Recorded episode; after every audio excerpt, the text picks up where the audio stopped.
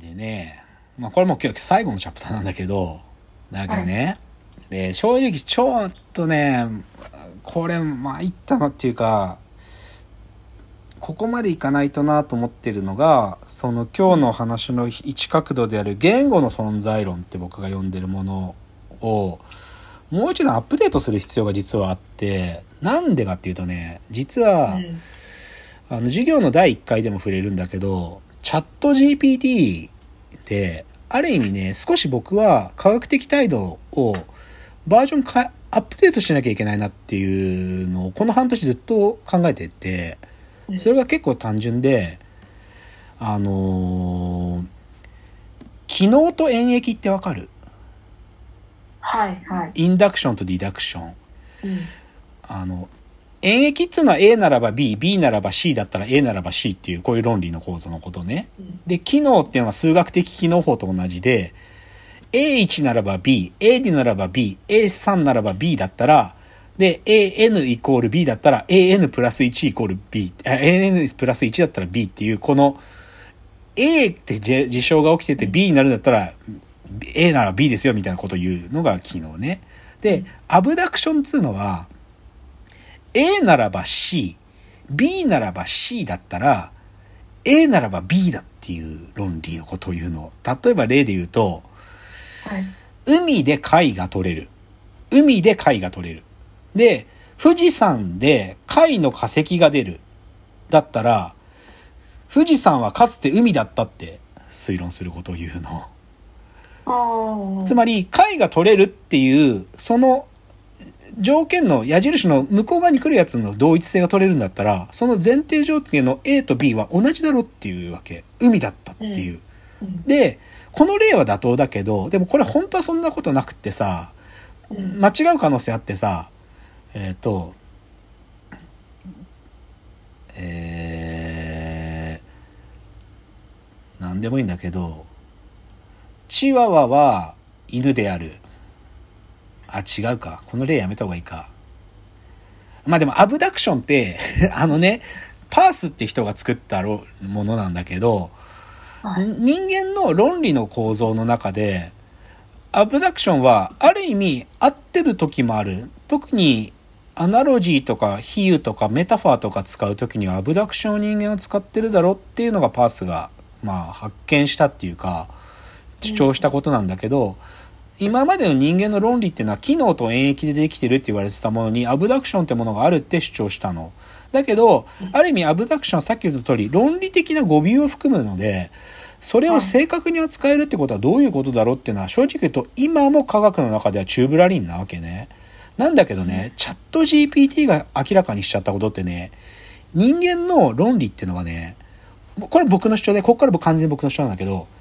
演繹と機能とプラスアブダクションがあると捉えるよりか、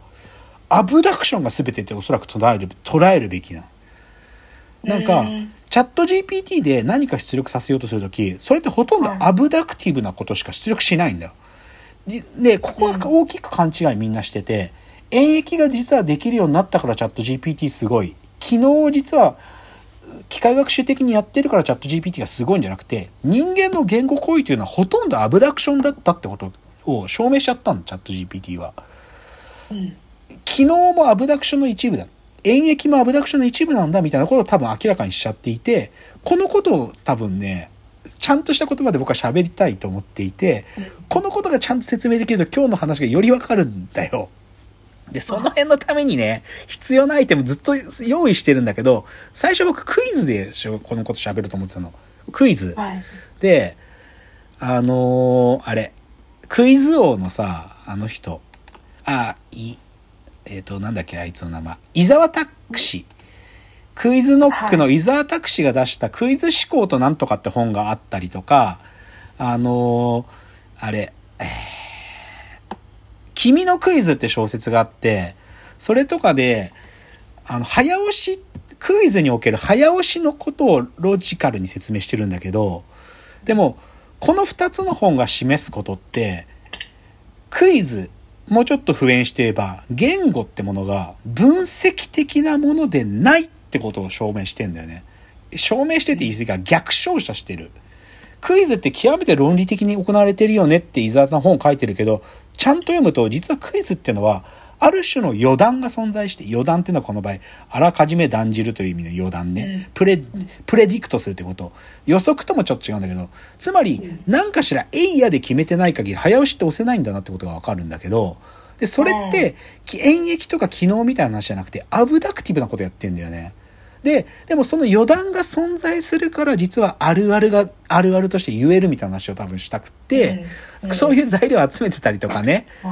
そう。で、あと、もう一つ絶対使わなきゃいけない材料は、オースティンとかサールっていう奴らがやってた、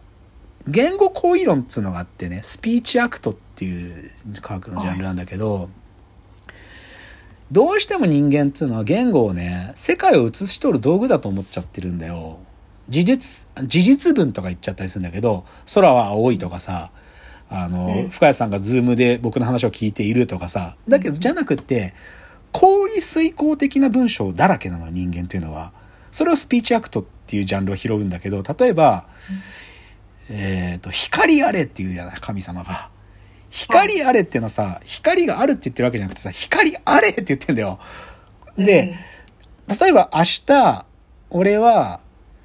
松屋の新作メニューを食うって言ったとするじゃん、僕が。でもこれはさ、事実を言ってるわけじゃなくて、僕の行為を言ってるっていうか、しかもまだうん、こう行為遂行中のことすら言うんだよ。明日俺は松屋の新作メニューを食うっていうさ。で、うんこれは言葉が世界を映し取る道具っていうわけじゃなくて、世界に働きかけるものですらあるってことをた示していて、まあこういう言い方ちょっと正確じゃないんだけど、でもこ、この語りが多分あるあるとかにも働いてて、とか世界に働きかけるアイテムが言語で、は世界を映し取りもするんだけど、世界に働きかける道具立てが言語で、っていうことを言語す、あ言語の存在論っていう言葉をもう一段この形でアップデートすると、装置の話に接近できると思ってるのね。っていうのがありまして、この辺がさ、正直言うとちゃんとまだできてないんだよな。できてなくて、特にちょ僕がこのスピーチアクトの部分役から若干離れちゃってたから最近。最近サールとかの言語行為論とかどういう風な言説があるのかっていうのを論文のリファーとかがやりきれてないのね正直言うと。うん。であとさ最初に言ったその機能と演繹をアブダクションがラップするんだみたいなのはかなり僕強い主張してるんで、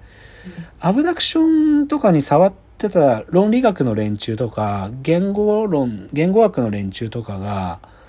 ここについて何か言ってたりしねえかなみたいなことちょっと調べきってないんだよ正直言うと。で、チャット GPT がアブダクティブな行為をしてるっていう主張はおそらく多分誰もしてないとこまでは調べがついてんの。誰も言ってないことまでは調べがついていて、だから、これは結構ラディカルでいい主張だろう、いい仮説だろうと思ってるんで、うまく言いたいんだけど、でも、演劇と機能をアブダクションがラップするみたいなことは、おそらくやってるやつが何人かはいそうだなとこまでは分かってて、でも、そこまで綺麗な研究になってないんだよね。だから、どうするかなっていうか、この部分を、なんか、が外野の、なんかね、誰かのやつリファーしてサポートする風にするか、それとも自分でちょっと、軽く数学をやるか、どっちかだなと思っててね、それがちょっとまだ追いついてないんだよね。うんでも、この4回目はそこまでちょっと一番お勉強チックだけど、やろうとしてることはそういうことなの。全然わかんなかったでしょ 全然、雰囲気しかわかんないよね。材料しか喋ってないんだから。